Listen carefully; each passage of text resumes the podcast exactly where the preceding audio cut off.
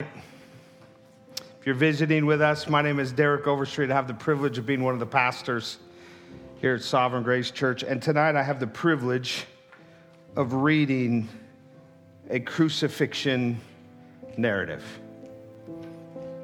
It's a narrative that explains what Jesus went through and what truly happened at the cross. It was written by a man by the name of Rick Gamache. He is a friend and a fellow pastor. He's the senior pastor at our church in Burnsville, Minnesota. Uh, to be sure, this narrative is not scripture itself. It flows from scripture and it is written from a careful application of a sanctified imagination but it is powerful. It is a powerful illustration of truth. And so I want to encourage us this evening to listen with a sensitivity toward the Spirit, to listen intently, but listen with a humble heart that, well, that, that the Lord would make this as if it's the first time you had heard ever of what happened at the cross. It's going to take us back to the Garden of Gethsemane, but the focus will be the trial of Jesus as well as his crucifixion. So let's pray and begin, shall we? Lord, we ask now that you would open our hearts to the truths that are represented in this narrative. Lord, our desire is, well, our desire is to leave here differently than when we came in, to be more aware of your sacrifice, what it meant to your Father, what it meant to you, and all that it means for us now that by your grace you have applied it to our sinful hearts. So have your way in us now. Cause your truths to spring forth and be glorified in what we do now. In Jesus' name, amen. A crucifixion narrative. Jesus is bowed and bloody. 110 pounds of lumber is strapped across his shoulders. The weight of the rough wood proves too much as it grinds against the lacerations left by the Roman scourging. Pain explodes like light in Jesus' brain, and he crumples under the beam. When he comes to, Jesus feels somehow weightless and he realizes that the wooden crossbeam has been cut away from his back. Another man is carrying it now, a dark man whose face he cannot see, but he does see the face of another. Mercifully, a Roman centurion bends and takes Jesus under the arm to lift him gently to his feet again. Jesus looks up and holds the soldiers captive in his gaze. The victim's eyes do not pierce the centurion with the hatred he expects. Instead, he finds love in those eyes. Love mingled with pain, yes, broken-hearted love, but love nonetheless. And not a love excited by one mere act of kindness. This love preceded the moment. This love preceded his existence. This love preceded the existence of the world. Somehow the centurion knows that, that these are the eyes of eternal love. Jesus holds the soldier's gaze as long as he can. But the blood that dripped off the ends of his hair to the ground when he was bent low under the cross now drops into his eyes. The blood mixed with sweat and stings, and Jesus blinks. By this time Friday, Jesus is familiar with that sting, but it was a new sensation on Thursday night in the garden. There in the garden, Jesus walked with his friends, singing hymns and speaking quietly. They passed through the city gate and walked up the hill of Gethsemane through the olive trees. But there were only 11 friends with Jesus, not 12. One of the 12 chosen proved no friend at all. Satan already held Judas, the betrayer, by the hand then, and now he has him by the neck. You see, Judas hangs pale and gasping, swinging the, from the end of his belt under the limb of a tree.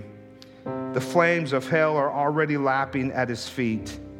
It would have been better if Judas had not been born. Eleven remained then, but soon, well, soon there would be none. Not one friend would stay. Strike the shepherd, and the sheep scattered. One would run, run terrified out of the garden naked, and the rest would follow. Jesus fell on his face in prayer. He tasted the dirt as he fought for the eternal destinies of his 11 sleeping sheep, just a stone's throw away. Let the cup pass, Jesus cried. Father, if possible, let the cup pass. The father gazed at his son, and the son stared back knowingly. Your will be done, Father, he whispered. And the father held out the cup, and Jesus looked in.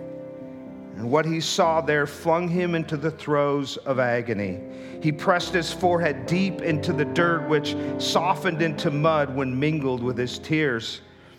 Jesus felt several small explosions of pain underneath the skin on his face. His tiny capillaries and the sweat glands burst under the stress, and blood flowed through his pores and dropped into his eyes, and it stung. Jesus lifted his head to the sky and cried out, I will drink from this cup, Father. I will drink from this cup so that your glory may be vindicated and my name may be glorified. And so that the sheep that you have given me will see our glory and enjoy it forever. I will drink on behalf of our rescue mission. Just then, through the blurry eyes, Jesus saw the line of torches slithering like a snake up to the hill to the garden. The mob had arrived. Judas kissed. Friends fled. Soldiers arrested. And Jesus' world became a swirl of torment and mockery. His trial was a sham as liars lied and mockers mocked. God claimed to be God, and it was called blasphemy. The face that Moses longed to see, the face that he was forbidden to see, was slapped and spit on. More blood in the eyes, more stinging.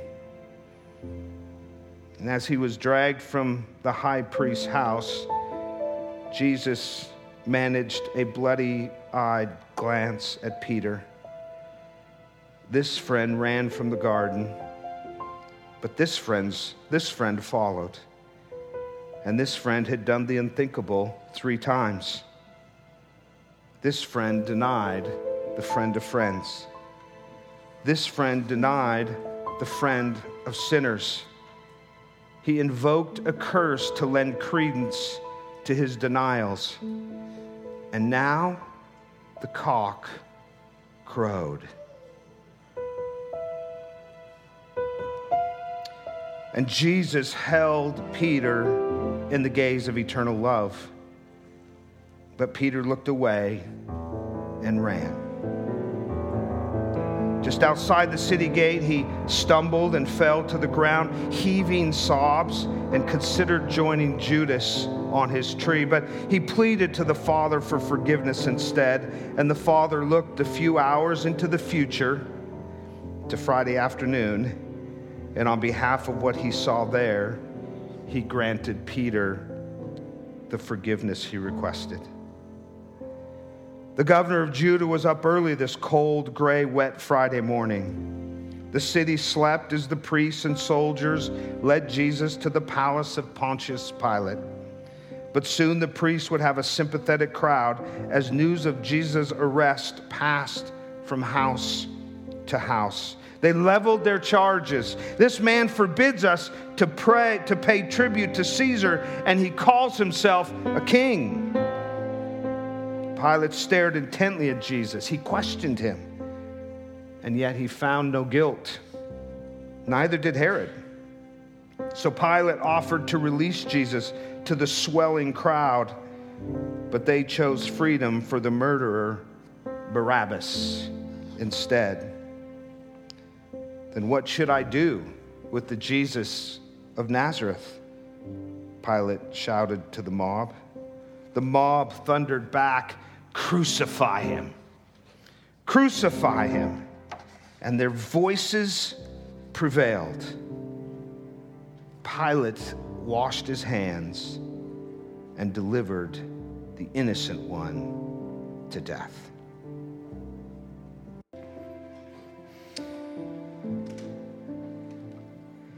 Now Jesus was stripped, and his hands were tied above his head to a post. A large, shirtless Roman legionnaire stepped toward Jesus, fondling a short whip. Several heavy leather thongs hung off the handle, weighed down by the small balls of lead attached near the ends of each. The muscles in the legionnaire's back and arms bulged as he brought down the heavy whip with full force. Again and again and again, across Jesus' shoulders and back and buttocks and legs. The Jews would have been more merciful. No more than 39 lashes but the Romans, they extend no such mercy.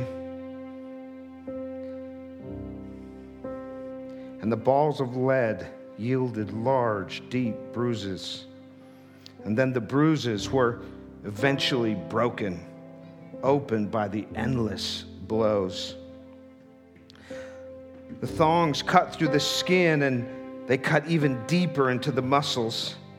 From behind, Jesus no longer looked human. His, his skin hung in a long, bloody ribbons of tissue. Fearing they had gone too far and killed Jesus before it was time, the soldiers cut him loose and he fell in an unconscious heap at their feet. As Jesus came to, he was forced to stand. A purple robe, not his own, was wrapped around him and clung to his open wounds. They, they made him hold a stick, a mock scepter. And now the king of the Jews needed a crown. One of the Romans picked up a, a thorn branch from a pile of firewood and braided it into a circle.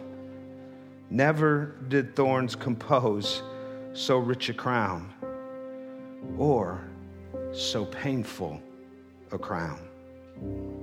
Another soldier took the scepter from the hand of the King of Kings and beat the crown into his skull. Bloody sweat blinded him, and his stinging eyes momentarily took his mind off the pain in his back. But then the purple robe was torn from Jesus, and ribbons of flesh that adhered to the cloth were ripped off with its removal. Each wound had a voice of its own to shriek its pain, and once again, Jesus collapsed. Now, Jesus is dressed in his own clothes. And before the merciful centurion can move Jesus along behind the dark man now carrying the cross, an old woman approaches and wipes Jesus' face with a linen cloth. She, Jesus looks, in her, looks her in the eyes and then looks to the crowd of the weeping woman behind her. And he says this Daughters of Jerusalem, Do not weep for me, but weep for yourselves and for your children. The days are coming when they will say, Blessed are the wombs that never bore and the breasts that never nursed. Then they will say to the mountains, Fall on us, and to the hills, Cover us. And to the old woman, he adds, If they do these things when the wood is green, what will happen when it's dry? Then Jesus walks on beyond, beyond the city gates gates, and it's nine o'clock in the morning on Friday. Through the steady rain, Jesus glances up from the base of a rocky hill. It's named Golgotha, the skull. At the top, he sees several posts fixed in the ground. Three of those poles stand ready to receive their crossbeams, and the tattered body of Jesus and the two criminals carrying their crosses behind him. At the top of the hill, the merciful centurion hands Jesus a cup. Jesus sniffs the liquid. It's wine mixed with myrrh, a mild narcotic to dull the pain. But Jesus is meant to feel all the pain. So he hands the cup back. This is not the cup of the Father that he is about to drink. A soldier then strips Jesus. Again, his back is set on fire as his skin tears away with the cloth. And now Jesus lays naked in the dirt. The dark man places the crossbeam by Jesus' head. This time, Jesus sees his face. It is Simon of Cyrene. Jesus knows him by name and did before there was time. This being becomes his pillow now. Two men take hold of his hands. The soldier on his left yanks his arm as far as it will go. But the soldier to the right is gentler, and Jesus turns to him. It's the merciful centurion again. He picks up a cold spike and places it to Jesus' wrist. Then he picks up a hammer. Their eyes meet. Eternal love shines forth again, and the centurion is done, is undone. But he looks away and lifts his hammer. And in that moment, Jesus hears his own word of power. The word of power that holds the merciful centurion in existence, the, the word of power that causes the hammer to be. Jesus is speaking it all into being the, the soldiers, the priests, the thieves, the friends, the mothers, the brothers, the mob, the wooden beams, the spikes, the thorns, the ground beneath him, and the dark clouds gathering above. If he ceases to speak, they will all cease to be but he wills that they remain. So the soldiers live on, and the hammers come crashing down. Jesus is lifted on his crossbeam to the post. He sags, held only by spikes in his wrists. Jesus designed the, the median nerves in the arm that are now working perfectly. The pain shoots up those nerves and explodes in his skull as the crossbeam is set into place. His left foot is now pressed against his right foot. Both feet are extended, toes down, and a spike is driven through the arch of each. His knees are bent. And Jesus immediately pushes himself up to relieve the pain in his outstretched arms. He places his full weight on the spikes in his feet, and they tear through the nerves between the metatarsal bones. Splinters from the post pierce his lacerated back. Searing agony. Quickly, waves of cramps overtake him, deep throbbing pain from his head to his toes. He's no longer able to push himself up, and his knees buckle. He's hanging now by his arms. His pectoral muscles are paralyzed, and his intercostals are useless. Jesus can inhale, but he cannot exhale. His, compressed heart is struggling to pump blood to his torn tissue. He fights to raise himself in order to breathe and in order to speak. He looks down at the soldiers now gambling for his clothes. He pushes himself up through the violent pain to pray aloud Father, forgive them, for they don't know what they do. Then he sags back into silence. But the crowd is not silent. Though he can barely hear their taunts through the din of his pain, they yell, He saved others, let him save himself. If you're the Christ, come down off the cross. Save yourself, King of the Jews. The criminal to his left joins the mockery, but the thief to his right repents. Jesus pushes himself up to say to him, Truly, I say to you, today you will be with me in paradise.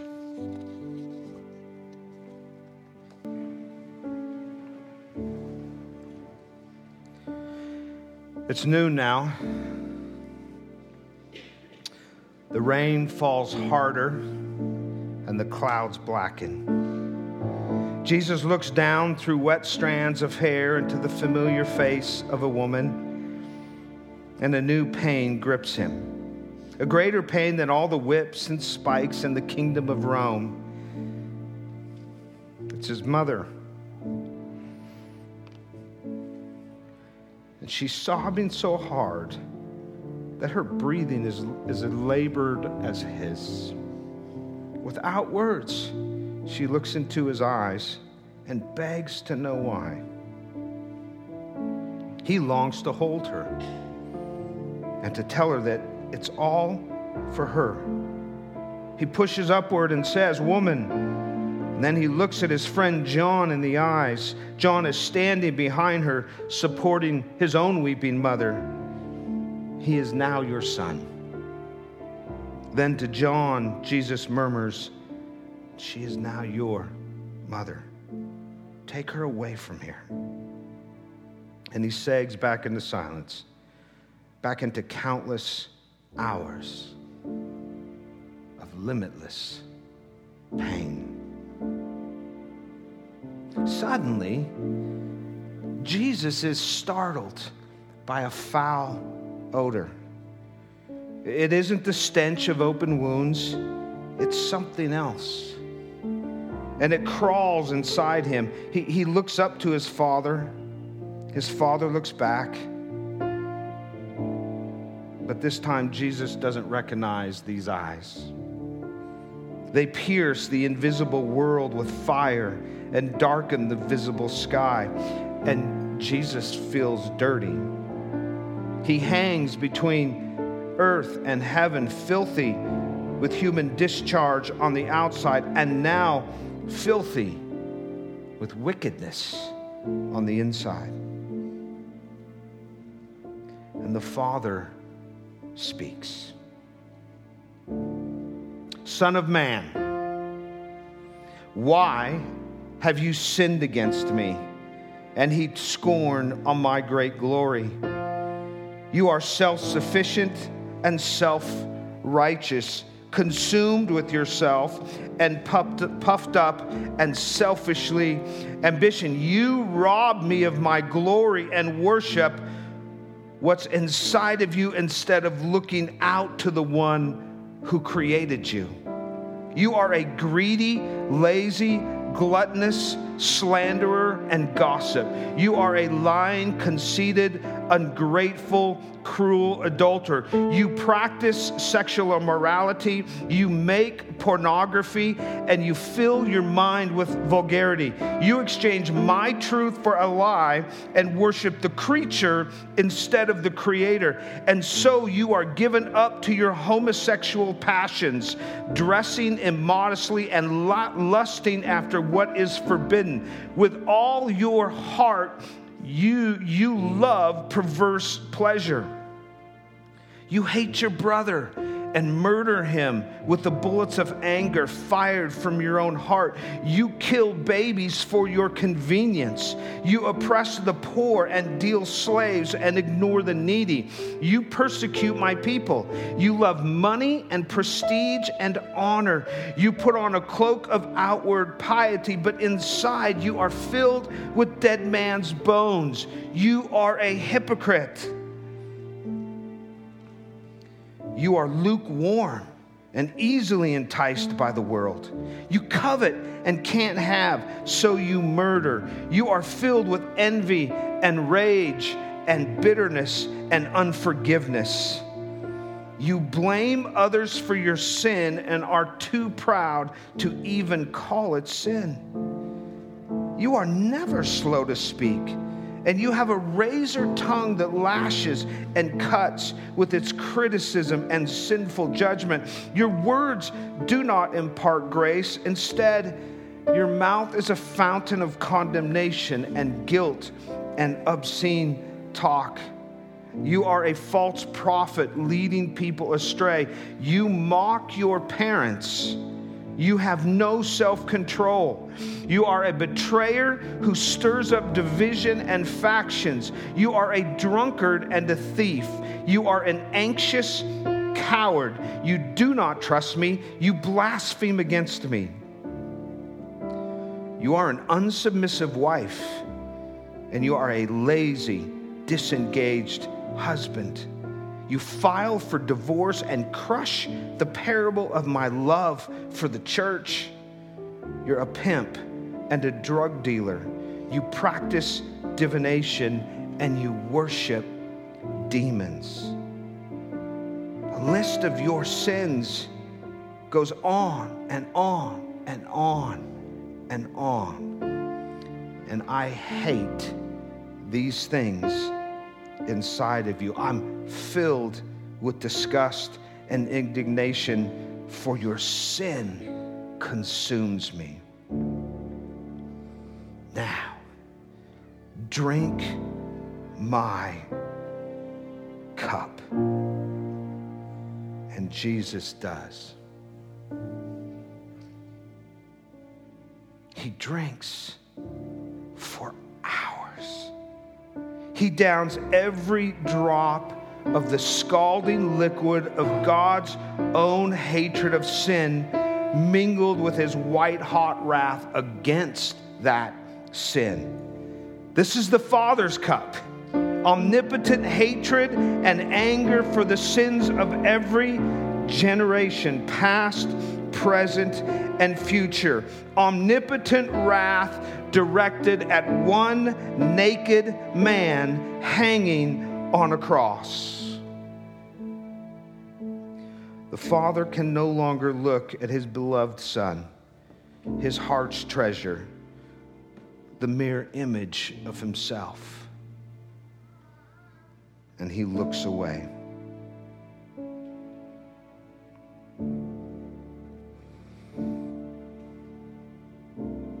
Jesus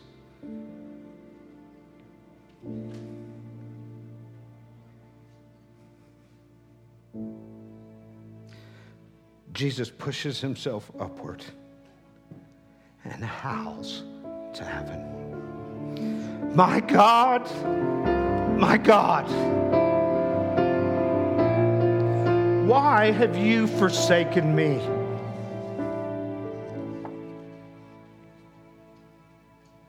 Silence, separation. And Jesus whispers, I'm thirsty. and he sags.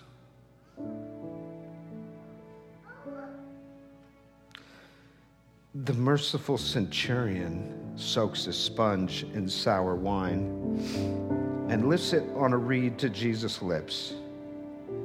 And the sour wine is the sweetest drink he has ever tasted. Jesus pushes himself up again and cries, It is finished. And it is. Every sin of every child of God has been laid on Jesus.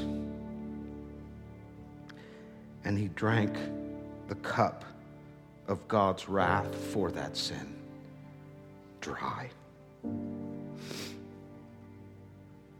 It's now six o'clock, Friday evening, and Jesus finds one more surge of strength.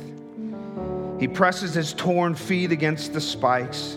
He straightens his legs and, with one last gasp of air, cries out, Father, into your hands I commit my spirit. And he dies.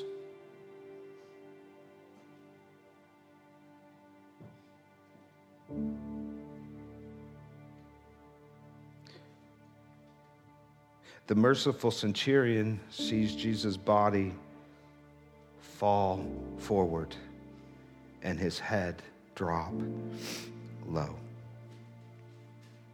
He thrusts his spear up behind Jesus' ribs, one more piercing for our transgression, and water and blood flow out of his broken heart. In that moment, mountains shake and rocks split, veils tear, and tombs open. And the merciful centurion looks up at the lifeless body of Jesus. And he is filled with awe.